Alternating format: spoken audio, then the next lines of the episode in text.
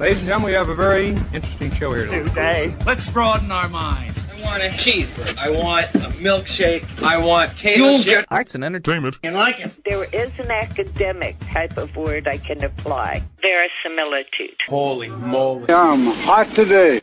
It is Let's Talk Arts and Entertainment on WMAY. I am Kevin Hart, your host. Got a great show for you today. Got State of the Arts with Gus Gordon. Then the return of Way Out Wednesday. Then my interview with Scott Richardson, who's putting some radio plays on the Legacy's Facebook page. And then Bottom of the Bargain Bin. It is all coming up, but first let's jump right into it with Gus Gordon and State of the Arts. Perfect. Yeah, the the gala is coming up this weekend, just a couple of days, and we've been seeing on Facebook, on Hoogland's Facebook page, um, uh, sorts of pictures of the different stars that are going to be in the gala and productions they've been in, movies, TV shows they may have been. And how are things going on that uh, leading up to it? How are you, you putting everything together? How are things going? Well, thanks for asking. It's going really well. Um, we're putting the finishing touches on the special. It's going to be one hours long, one Mm-hmm. hour long rather, and um, we we're we're taping everything in advance and we're streaming it live. On, well, not streaming it live. We're streaming it at seven o'clock on Sunday. It will be pre-recorded, and uh, we'll be on Facebook and YouTube answering questions and, and interacting with people who are watching. But you can watch it on our our YouTube channel. Just type in HCFTA on uh, YouTube, and you can find that. And then it's on our Facebook page. Just type in Hoogland Center for the Arts on Facebook. It'll take you right to our page.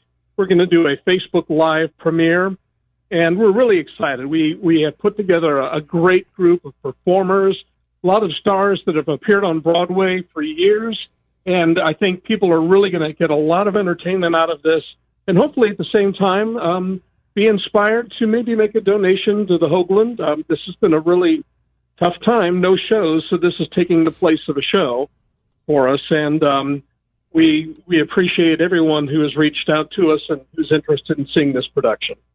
Good, and yes, I know a lot of people definitely will be and are excited for this because we noted uh, last time the the galas, um, which, which are wonderful. The galas are you know usually bring uh, one star from Broadway or television um, and bring them to either do a show, do a do a concert, but it, they have all you guys have all these different performers from some are Right. some are even Springfield natives, some of them that have been around the country doing all sorts of performances and And the common denominator is they've all appeared on Broadway. all right. and at one time or another. And uh, we've got some people who have been there for years. We have some newcomers. You mentioned Springfield natives. We have Courtney Young, Mhm. who grew up in the area with the ballet company and the Muni and the theater center. And we have Lindsay Ariel Grimble, who also grew up in this area performing at the Muni Theater in the Park and at the Hoogland and Theater Center. And we're thrilled to have both of them back, and we're thrilled for the success they've had in their careers. Uh, coming up also uh, at the Hoogland, um, Spirit of Lincoln has announced their uh, dates for their streaming Right. performance. Their um, uh, show ticks for you will be the 14th and the 15th, but on the 13th they are doing a um, first come first serve. I mean, for buying tickets, of course, a VIP sort of uh, socially distanced in person viewing of the movie in Theater One. Uh, which is going to be very um, interesting. Um, and they they've released some pictures as well from the from the production on Facebook, and uh, they look wonderful. And um, I know the one. uh, So it's and so that is also going to be coming up. Um, Right. so that that'll be November, the November thirteenth and and it- fourteenth. It will be the first time we've had um, an audience in the building. right. Yes. And the catch is we won't have the performers on stage. It'll be the, the taped version of the show that the, the VIP crowd will be able to watch. We just have to, you know, reduce the risk factor. Right. So we'll have 45 people, 45 tickets, uh, theater centers selling 45 tickets. It'll be spread out throughout the auditorium. Um, we're just all trying to, you know, have something to do Yes. some of the arts come back in a safe and responsible way. And we thought, well, this is a good way to do it and, and to have an audience come in. Um, that way you don't have any singers who are, you know, projecting to the back of the house. You just have a movie screen. make sure um, you guys are able to, if there are still seats available, because I know they were going fast, if there's still some seats available for the in-person performance, um, you might want to get on that. But otherwise, it of course will be available for streaming the next two days. the 14th and the 15th. So you guys will be able to watch what I'm sure is going to be a great production as well. Um, Right. you know, right. Ken And Bradbury, it'll remind Lincoln. you. yeah. It'll remind you of a great politician. Yes. Um, you know, Abraham Lincoln, the, our favorite son, hmm and it's about how he impacted the lives of many people within his lifetime and then beyond. Yes. So that And I think we might be in the mood for positive politics by that time. Just I, saying. Yeah. I, I think you know, you know, we just might be. You know, one of the only politicians will be excited to see. Uh, you know, not going too much into that, but yes, people will be very uh, excited to see that. Um, and then uh, we were talking a little bit off air. You are in rehearsals for Dracula right now, which is another production that'll be coming up uh, around the Halloween right. season. We're um, we're taping on Monday night, Mm.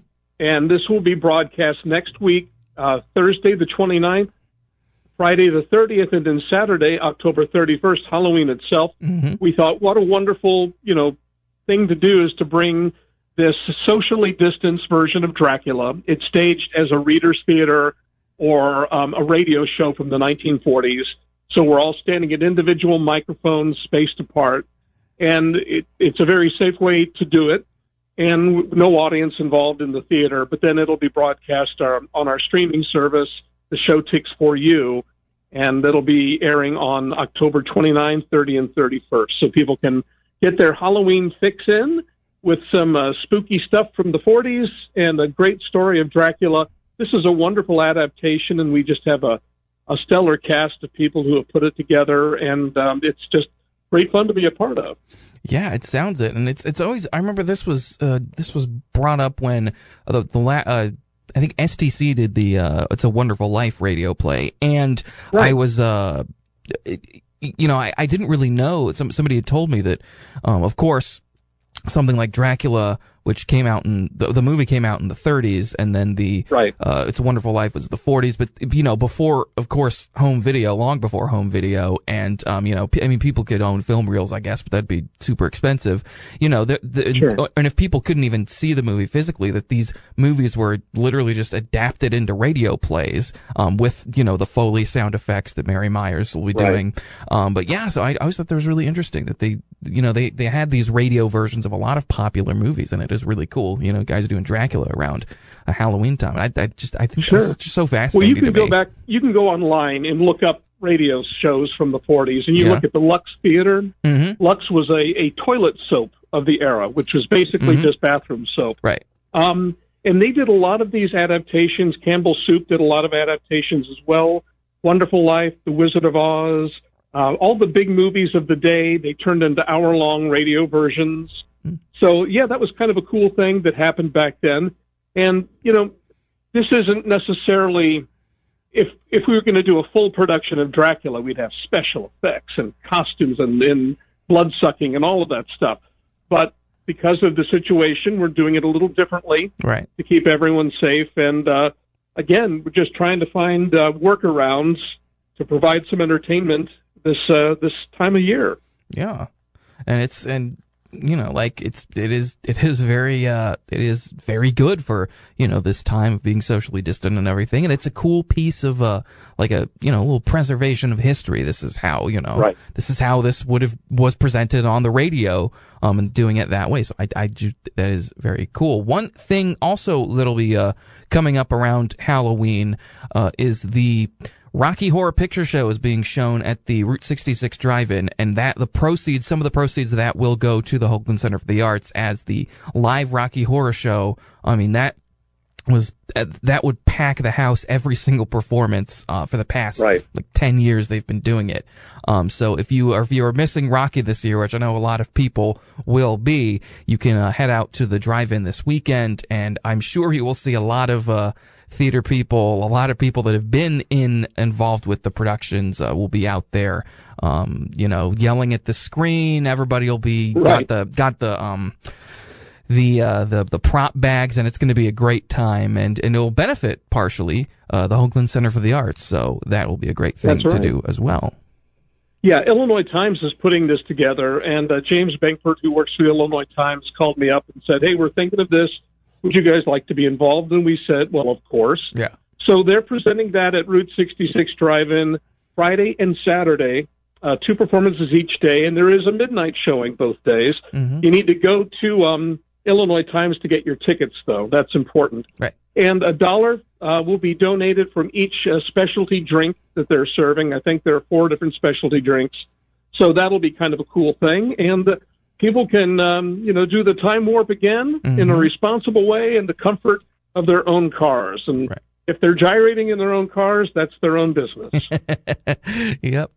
And um, because it's the pelvic thrust that really drives that you really insane. drives you insane. So I've been told. Yes, well, you know, I've I've heard maybe once or twice as well. a bit of sad news, but also a celebration of of life. Here is this uh, a titan of Broadway, Marge Champion, at the age of 101, has passed away. She Wow. she choreographed and helped direct with her husband Gower Champion all of these. Uh, I mean, t- too many musicals. That I mean, if we listed off all the musicals, we'd be here tomorrow. Like, I mean, just Right. you know all the different things she did and um i shared on facebook one of my favorite uh stories and it's on the probably like the, the the deluxe or whatever the new edition of bye bye birdie's cast album is is that when they were um workshopping the show out of town the out of town tryouts um the put on a happy face one of the you know star numbers of the show next to you know the telephone hour of course um is that right. they th- that was like an act two and it was completely different staging and it wasn't working and they were like well we're just gonna cut the song out of the show because it's not working which I mean, you can't even imagine i mean that song is big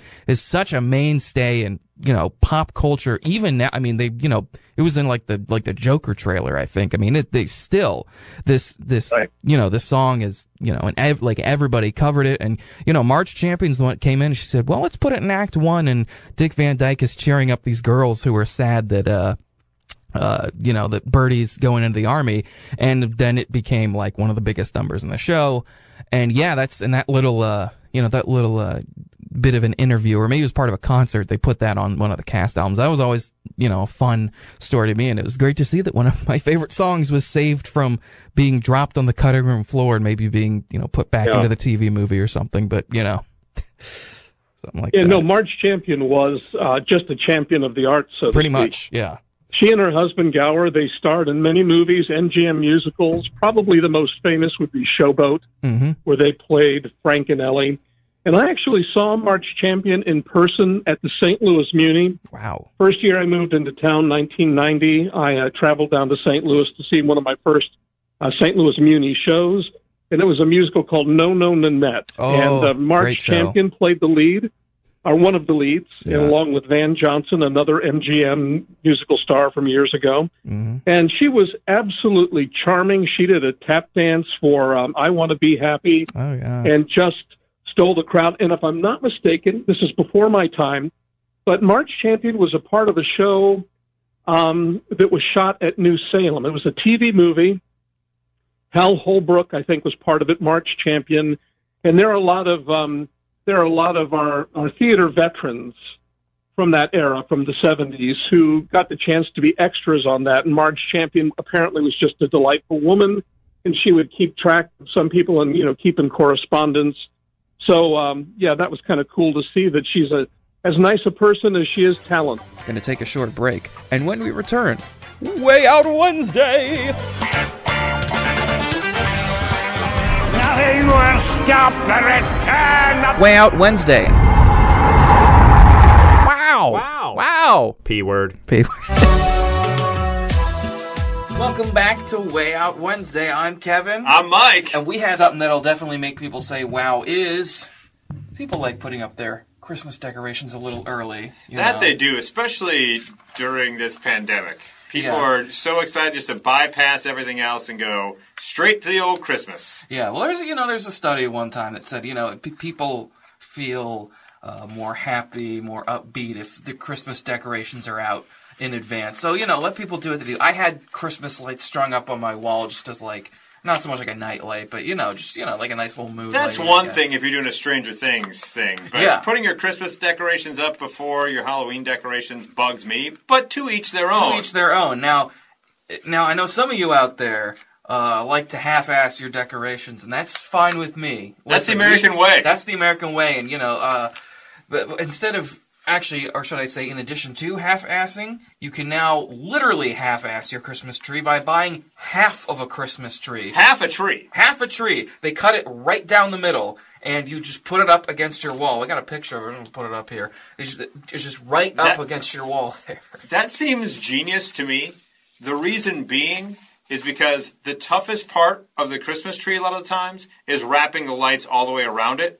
Because you're trying to like snake your way and like limbo around and like do that like Tom Cruise like Mission Impossible thing to try to get around the back of the tree. Yeah. This takes ri- th- this gets rid of all of that. You mm-hmm. don't have to worry about it for a second. And then the people don't see some of the things on the back of the tree, and you're like, oh, this ornament, but it's back The here. The problem for parents, though, is you now you have no place to hide the hideous, self-made, like handmade ornaments your kids make. Is where it? you go, yeah, it's going on the tree, and then you Yeah. shove it in the back where no one ever sees it. yeah, it's great. It's Yeah, exactly. Now it's Over going. there. Yeah, now it's going to be decorating the trash, kids. It's going to be decorating Yeah. the trash. Speaking Yeah. of trash, uh, this guy seems to be trash. Anyone that steals from somebody else is trash, in my opinion, and especially when your name is Malcolm Pike. ew. This guy, yeah, this guy over in uh, in Europe decides that you know what, he's just going to go ahead and steal from someone's garage. He steals a bunch of equipment, uh, and in the midst of stealing said equipment, leaves his backpack behind. They call it a rucksack.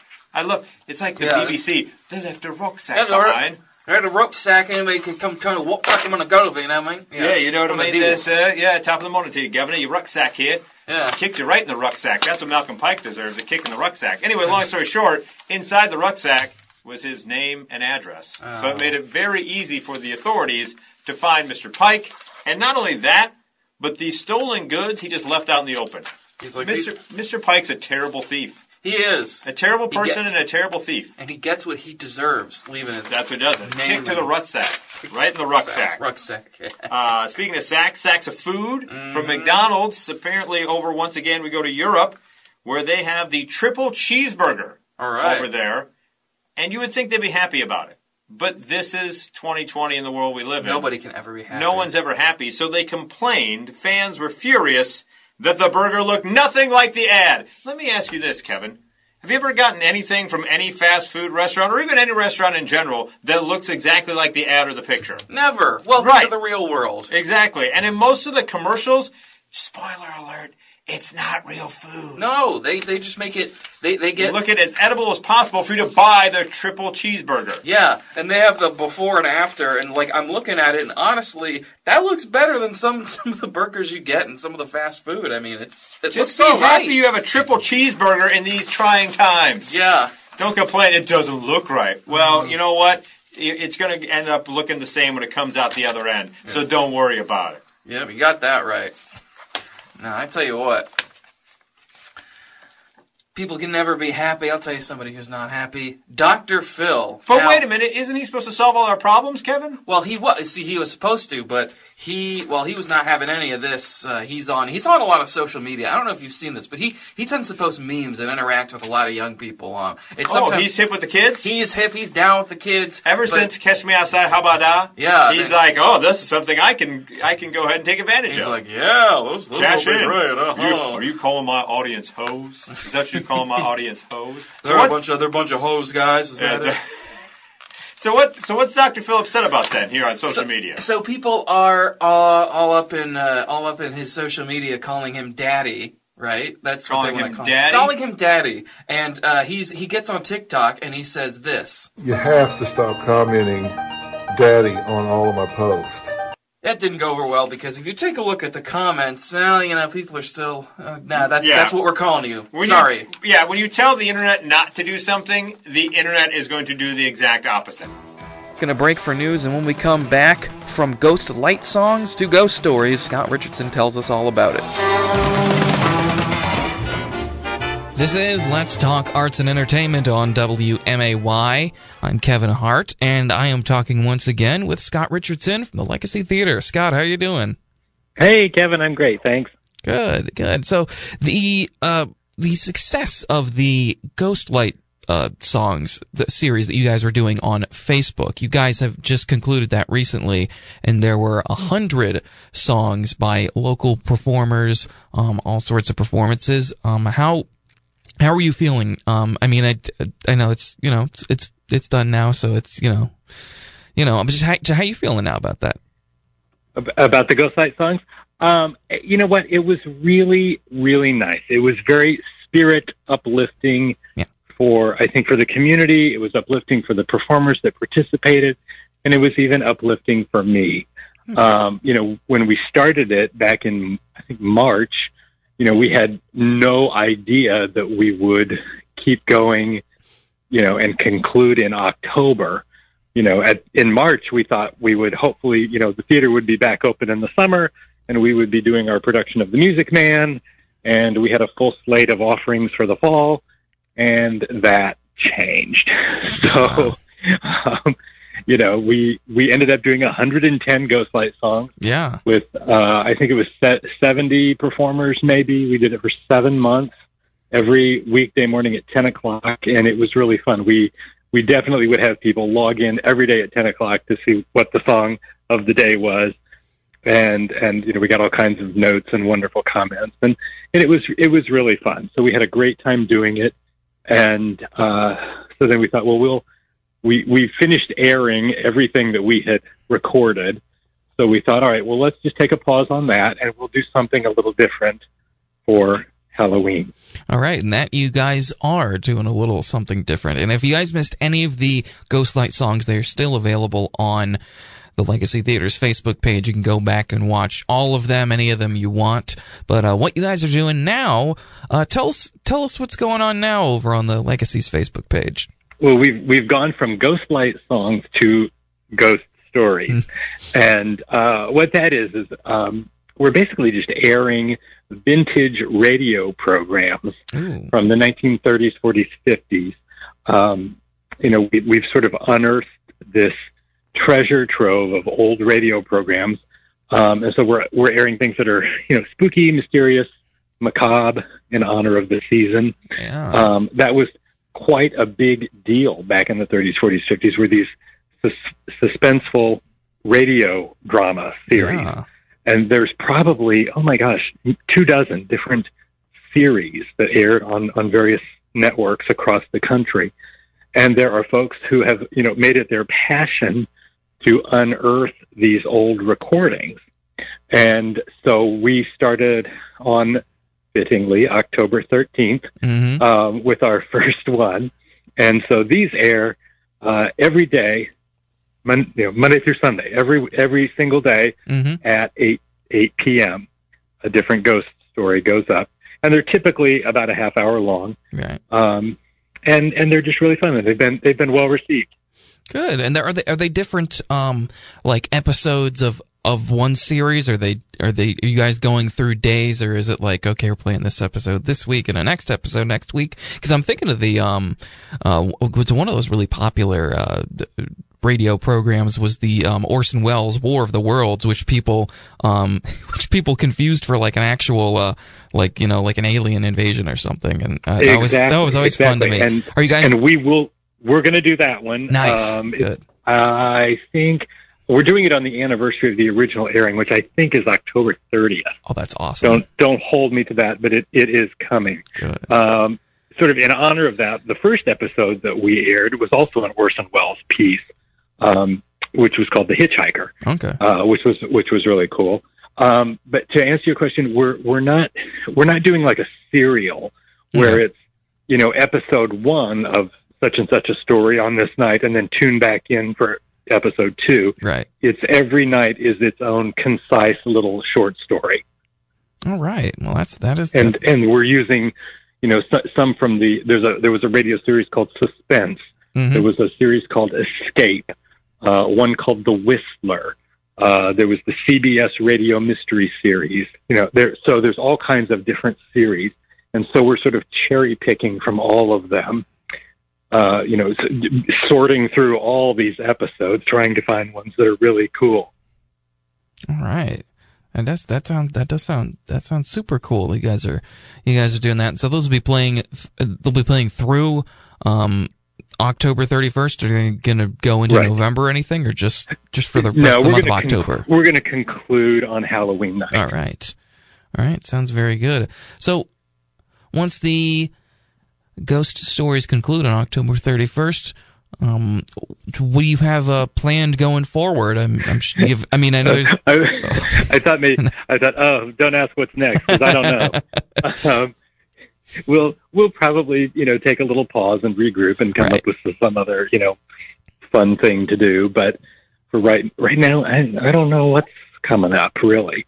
Uh, we'll probably do something for the holidays. Right. Um, you know, maybe it'll be ghost light caroling. I don't. I have Oh, yeah. literally no idea. That's a good Um, idea. You should do that. Yeah. but it'd be you know fun to to do something like that. But uh, you know, in the meantime, we're just kind of chugging along over here at the theater. We've got some behind the scenes projects going on, some renovations and, and technical improvements uh, to the theater that we've been doing while we're shut down. So at least we figure we feel like we're putting one foot in front of the other and making some sort of progress. Right. Yeah. This is. I mean, you know, the, you know, this time has been, uh, you know, a good time all around. But anywhere to, you know, do do any uh, little improvements you've been you've been putting off for a while. You know, that's. Yeah, I mean, yeah, so- exactly. So you know, at least those things are getting done, and we're we're trying to plan for the future. We just don't know when the future is going to commence. Right. Yep. We are all uh, waiting to see when that is going to be, but it Yeah. will come, and uh, we will get through all this and Exactly. Movie theater. So if you guys have missed any of the Ghost Light songs, they're still available on the Legacies Facebook page, and make sure you are tuning into their page every night at eight o'clock. Was it? Eight o'clock every night, Monday through Sunday. Every- yes, every night? Ghost Light, the Ghost Story. You got the ghost stories. And we will be checking back in with you soon, Scott Richardson, to see what will be going on at the Legacy Theater next. So thank you so much for joining me. We will both be surprised, at Okay. whatever that might be. All right. Well, thanks for talking to me. okay, Kevin. You bet. Thank you so much. Bye bye. Gonna take a short break, and when we come back, bottom of the bargain bin with Komodo. It's time for a spooky, scary, bottom of the bargain bin double feature. Welcome back to bottom of the bargain bin. All right, this movie Komodo. It's a movie about killer Komodo dragons that kill people. That's oh, that's about it. That's the movie's plot. Eh, It's a little more intricate than that, but that's the crux of it. One family is missing, They found my grandson covered in blood.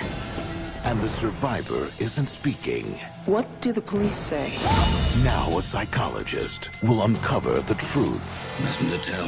Them Connolly folk vanished. By going back to the nightmare. Um, this movie came out in 1999. Came out right after the remake of Godzilla, and you can tell because the VHS looks eerily similar. And by eerily, I mean they kind of ripped it off.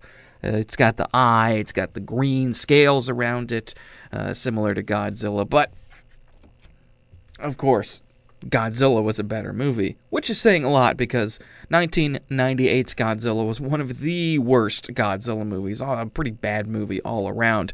However, a movie about killer Komodo dragons seems to be an odd choice. Um, These things won't eat anything faster than they are.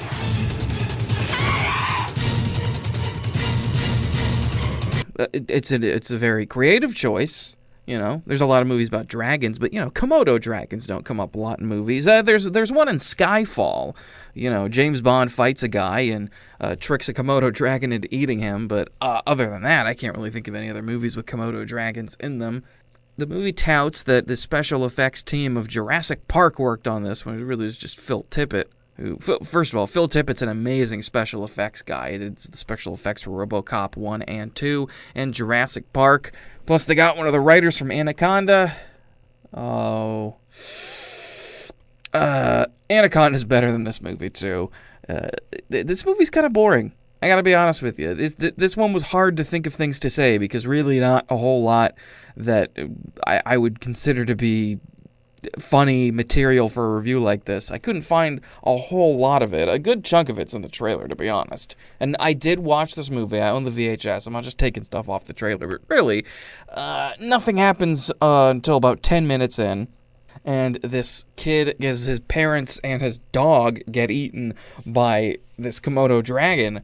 It's it's pretty horrible. There's, I, they just snatches up this dog. There's a featurette at the end of the movie where they're like, "Oh, it's not actually a real dog," you know. Just, but uh, yeah, you gotta, you gotta kill a dog right at the beginning. So then the main plot of this movie is this little kid, a little kid, about like 15, since his family's dead and his dog's dead and they've been killed by these Komodo dragons. He's in a mental hospital. And the psychiatrist, played by Jill Hennessy, she was one of the only good things in Robocop 3.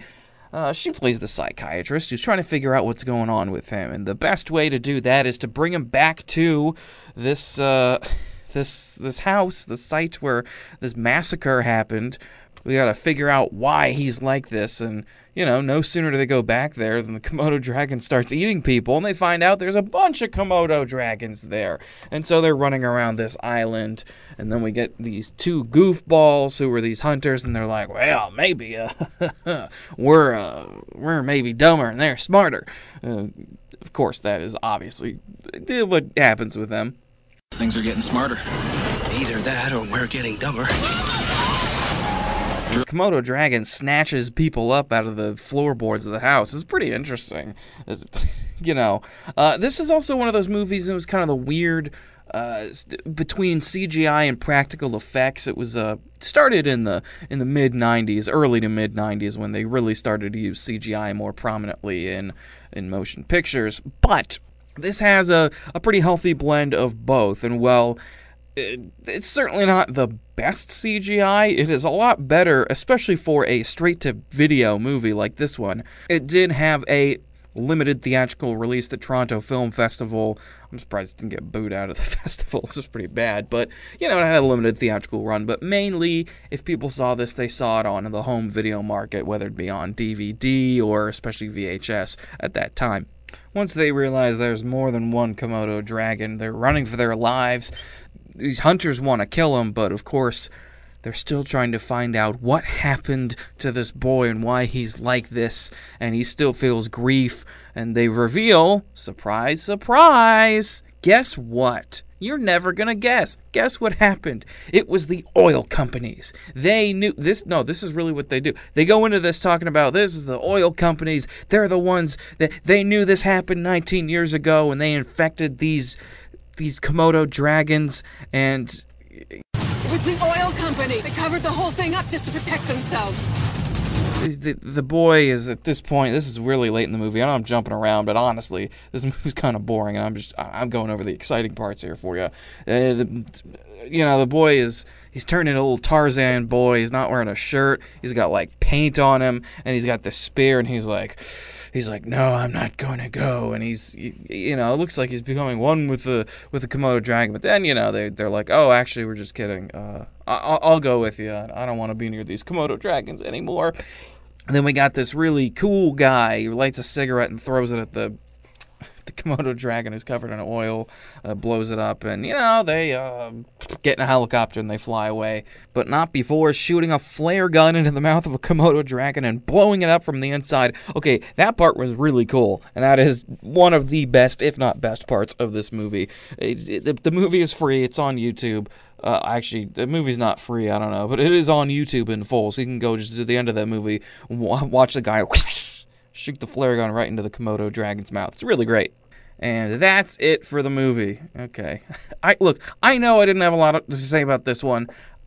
I don't know. This movie was really terrible. And not terrible as in like bad, because like it had good special effects. The acting was decent, but man, for a movie that did not even reach the like 90 minute mark, it really was maybe like 83 minutes.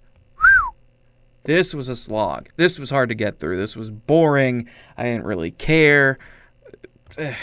Yeah. No, don't watch this movie. You ever see this? It's got the weird it's it's got Komodo in these uh these stylized sort of letters uh, on this Godzilla rip. Don't ever watch this movie. You just don't. The whole thing's on YouTube if you want to skim through it. So, you know, pay for it. No, nobody wants to watch this horrible movie. Just skip it. Uh, watch Godzilla instead, which is already a terrible movie, but a little more well put together than this one. Hello, everybody. Welcome back to another edition of Bottom of the Bargain Bin. Today we're looking at Roger Corman's The Terror. Very similar to his movie just a couple years earlier, The Little Shop of Horrors, this movie was filmed in two days. Most of it was, at least. They had a leftover set from the movie The Raven, and Roger Corman said, Hey, give me a couple of days. I can do this movie. So he filmed a bunch of scenes of Boris Karloff walking around, Jack Nicholson walking around, and Dick Miller walking around. The result is this movie. Now, before I get into the movie too much, look at this DVD cover. Digitally remastered. Digitally remastered my ass. Look at this picture. This no, this is this is the actual uncompressed video I took from the DVD. This is directly ripped from the DVD. This is not you know, I didn't record my screen or anything. No, this is this is the actual quality of the video on the DVD. And, you know, I could have just watched the Blu ray of it, which recently came out and was a nice digital remaster. Nah, not going to do that. This is the only way. I, yeah, I, I paid the $2 to watch this movie on this DVD, so that's what I'm going to do. So the movie starts out with a creepy looking castle. And Boris Karloff just kind of walking around, and then he sees a corpse, and ah! That starts the movie. Then Jack Nicholson's on the beach, just riding his horse, and he comes across a woman who he thinks turns into a bird. She maybe does. And he wakes up at a house and he's like, Hey, I recognize that bird. And the woman's like, Nah. Eventually, Andre, that's the character that Jack Nicholson plays, he finds himself at this castle with the Count, played by Boris Karloff, and he asks to stay there so that he can investigate. Is this the best movie ever made? I'm going to just come right out and say no, but let me tell you what is one of the best things about this movie are the scenes with Boris Karloff and Jack Nicholson. I mean, these two horror movie icons uh, going back and forth. Some of their back and forth is just great. So this movie's plot is kind of similar to Dracula, except instead of Dracula sucking people's blood, Imagine if Dracula just moped around his house waiting to die. That's kind of what this movie is. Also, this woman uh, can turn herself into a bird. Andre has to stay at the castle because his horse mysteriously went missing.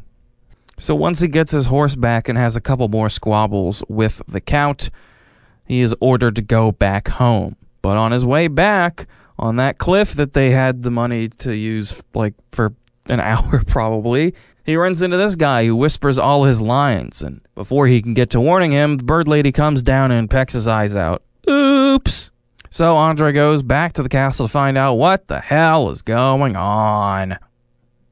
You know, I wish I had more to say about this movie, but I don't.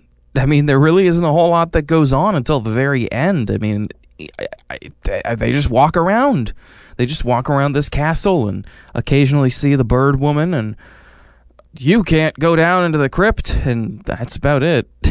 it's cool to see Jack Nicholson this young in a big leading role like this. I mean, a lot of people know him. His first, you know, one of the first movies that he was in was Roger Corman's Little Shop of Horrors, and although it was billed as Jack Nicholson stars in Little Shop of Horrors, he is only in one scene, and you know, when the movie was in the public domain, that was an easy way to sell the movie was to put Jack Nicholson's face on it. But he is the main character in this one, and he does a pretty good job. It's very early on in his career, and you know he plays the type of character you maybe wouldn't expect. It's cool to see, and Boris Karloff, of course, just doing his thing, and it's great. And we also have Dick Miller. If you don't know who he is, he's been in a lot of different movies. He was also a Corman regular, and well, here he is in The Terminator. He is the butler, Stefan, who talks with a New York accent. So Boris Karloff is constantly trying to either bring back his wife, talk to her, or he wants to be with her forever. And she keeps manifesting herself in this form of a bird. We later find out that he had a very troubled past, and by troubled, I mean he found his wife with another man and he killed both of them. But then we find out later, later, later in the movie that the man who was sleeping with the Count's woman is actually the Count and he's been him the whole time. And this old woman from the beginning of the movie has been controlling this bird as sort of an apparition of the woman. Don't worry, they explain all of this in a matter of like two minutes near the end of the movie.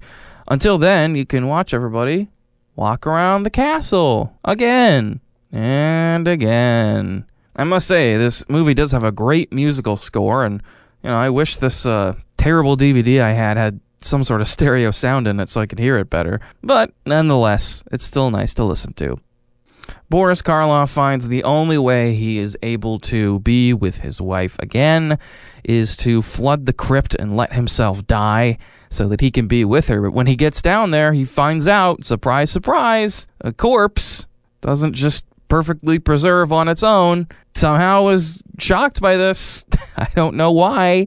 So then Boris Karloff has a fight with the ghost. Her name's Helen, I should mention, as the crypt continues to flood. Andre goes in and saves her and brings her out because he's been searching for her this whole time. Oh, how heroic. And then she dies and her face melts off. That's the end of the movie. Barely even reaches the 80 minute mark.